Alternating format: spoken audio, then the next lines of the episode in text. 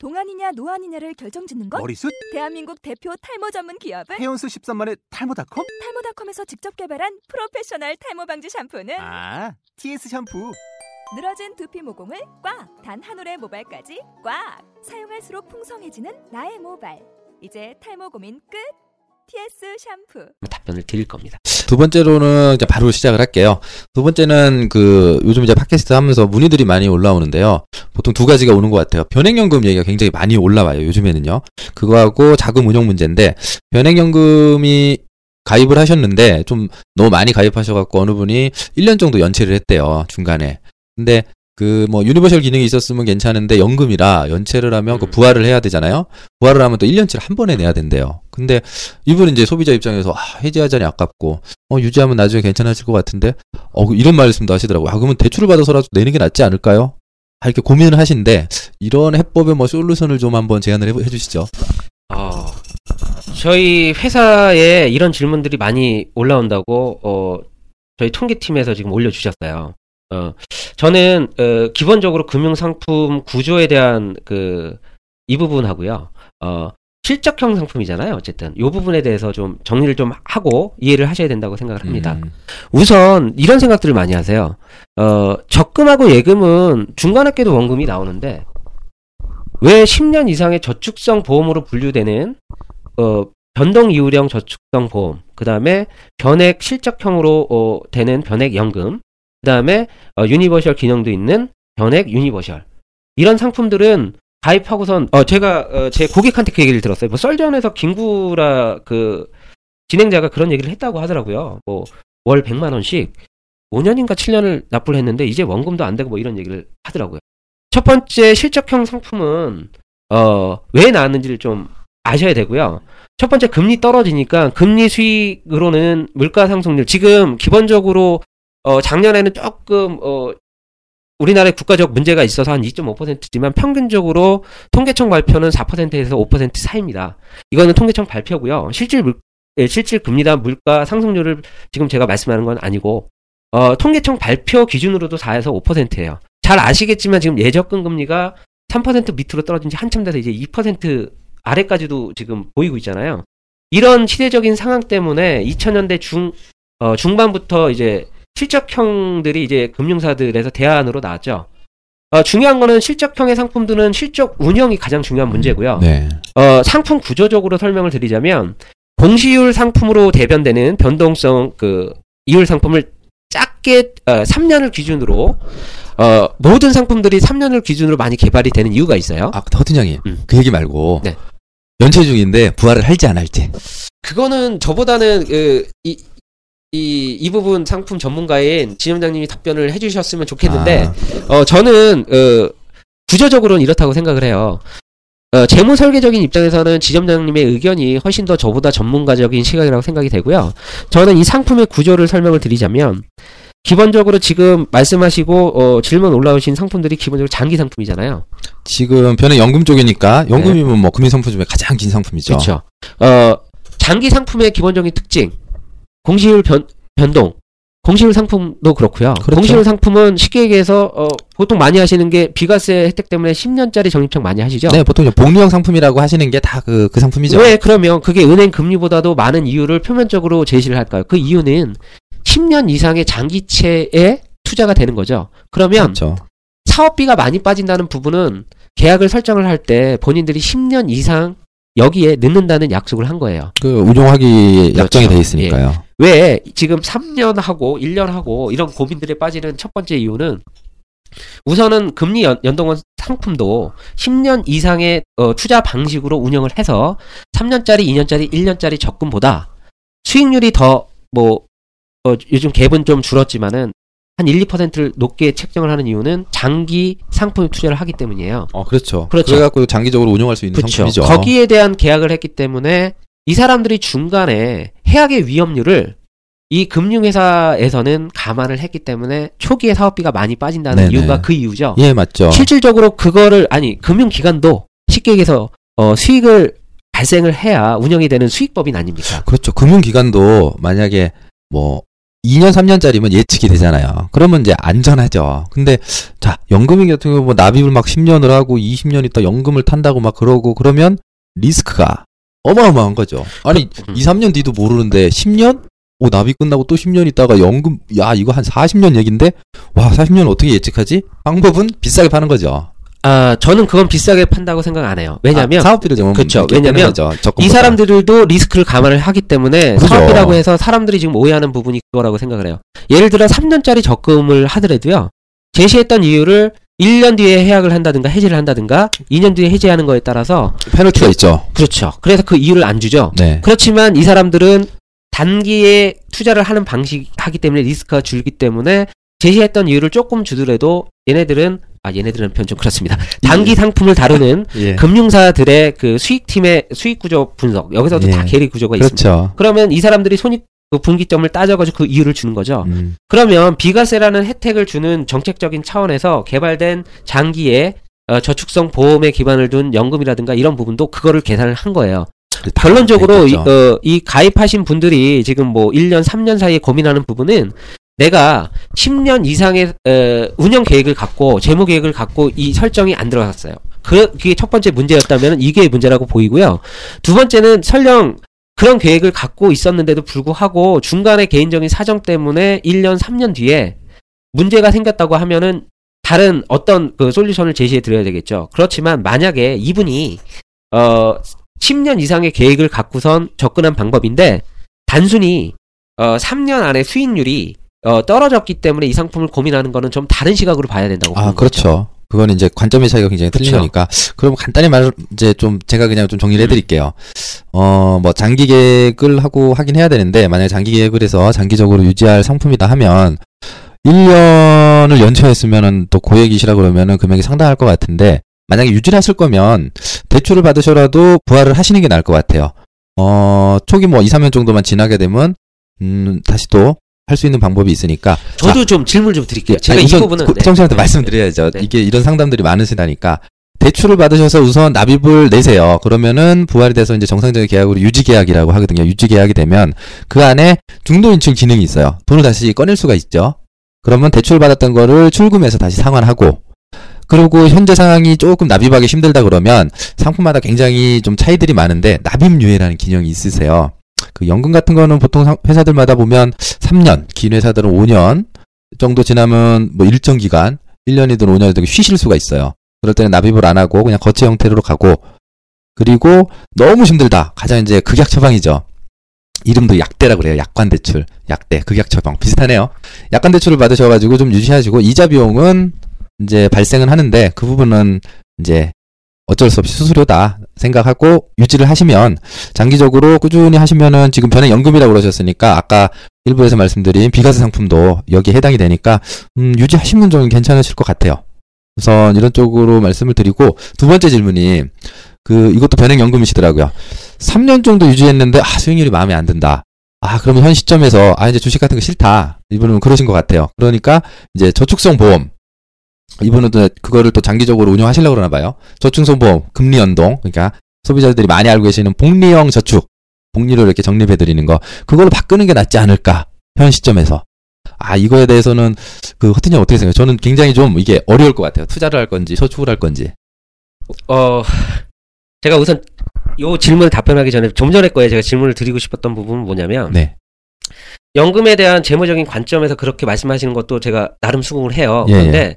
저는 수익하고 투자적인 부분에 있어서는 예, 예. 아마 이분의 상황을 좀 정확하게 더 파악을 해야 된다. 그렇죠. 이분이 이 연금을 일시적으로 예, 예. 어떤 목적으로 들어가는지는 알아야죠. 첫 번째 부분은 일시적으로 지금 자금이 으, 부족해가지고 일 년 정도 중단된 부분이고 앞으로의 납입할 수 있는 부분이 있다면은 어, 부활시켜서 계속 갖고 가는 게 그렇죠. 중요하다고 생각합니다. 유지할 의사가 있으시면 그렇게 하시는 게 낫죠. 그런데 이제 으, 투자적인 관점에서 어, 제가 항상 말씀드리는 거가 대출을 받은 이유라고.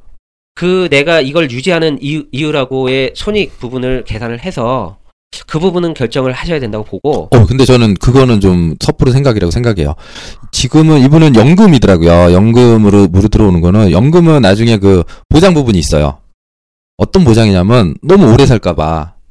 어, 내가 어 이 돈으로 꾸준히 받는 그런 리스크 보장하는 부분이 있기 때문에 만약에 연금으로 받고 나중에 내 노후를 책임질 거라고 생각하면 수익률하고는 조금 별개의 문제일 수 예. 있죠. 그러니까 재무적인 관점은 또 어, 저처럼 그렇죠. 단기적으로 투자 수익률하면 예. 그렇지만 리스크랑 예. 수익률만 감안하는 건 아니, 예. 아니라고 생각은 저도 쉽게 하고 말해서 있습니다. 인생에서 뭐 이, 삼 퍼센트 수익률 마이너스는 나지만 내 노후에서 십 년, 이십 년 보장을 해준다. 그러면 저는 십 년, 이십 년에 투자할 네. 것 같아요. 저는 어쨌든 그 지금 현재 상황에선 어, 대출 부분을 감수하더라도 그 수익률하고 네네. 앞으로 저는 더 중요한 거는 그 고액이라는 부분 때문에 연체가 됐다면 그렇죠. 그거를 부활시켜서 감액이라는 방법을 통해 가지고 분해지를 통해 가지고 납입을 어, 좀 편안하게 하셔야죠. 어, 이 쉽게 해서 연금이라는 상품을 유지할 수 있는 틀을 마련하는 게 중요하다고 생각을 하고 음. 대출 부분을 통, 그러니까 이 상품과 이 그 재무 목표를 달성하는 연금이라는 요걸 유지하는 부분은 좀 더 네. 어, 좀 신중하게 생각하셔서 네. 어, 이게 일 년 정도 연체하셨다 그러면 음, 초창기에 이제 상황이에요. 재무, 제가 그 부분은 잘 몰라서 이제 또 개인정보 네. 이런 부분이라 다는 네. 말씀 네. 못 드리는데 네.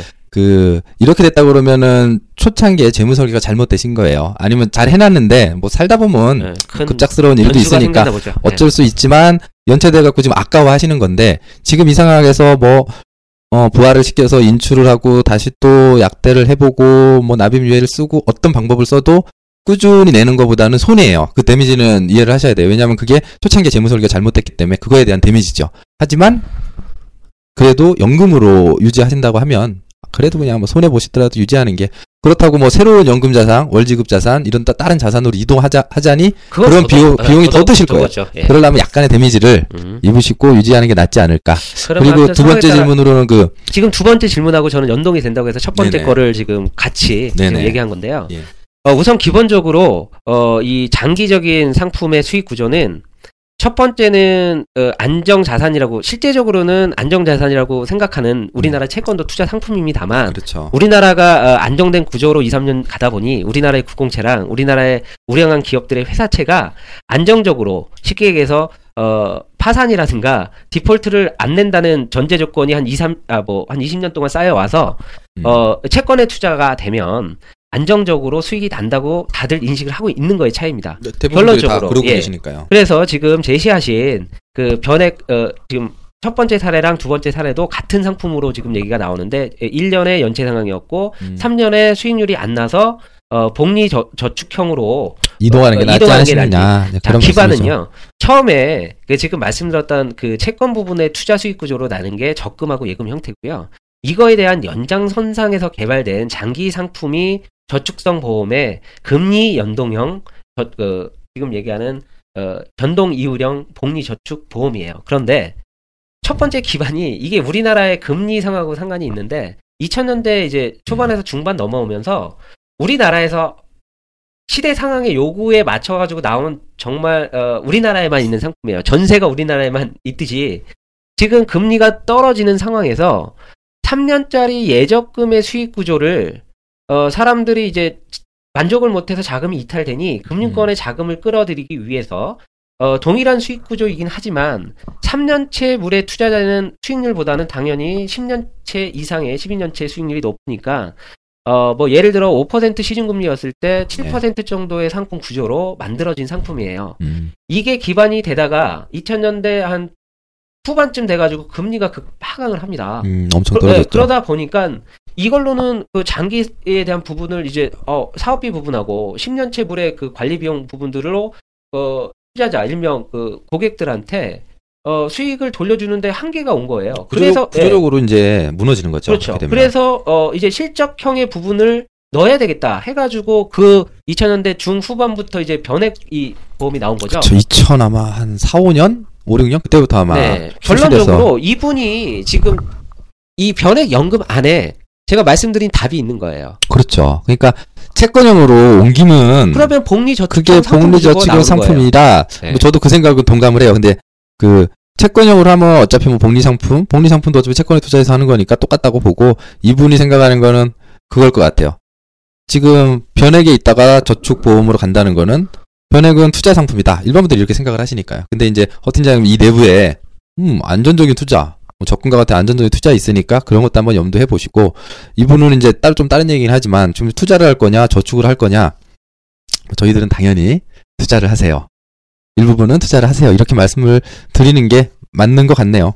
그 차이는 있습니다. 그 변동, 그러니까 금리 변동형 상품으로 대표되는 저축, 그러니까 기본 틀은 똑같아요. 지금 가입하신 변액연금이나 금리 연동형 저축성 보험이나 구절은 어, 장기 상품을 다루는 네. 생명회사의 종신계약이라는 거를 저축성 부분을 역상 구조로 해서 저축성을 극대화시킨 구조예요.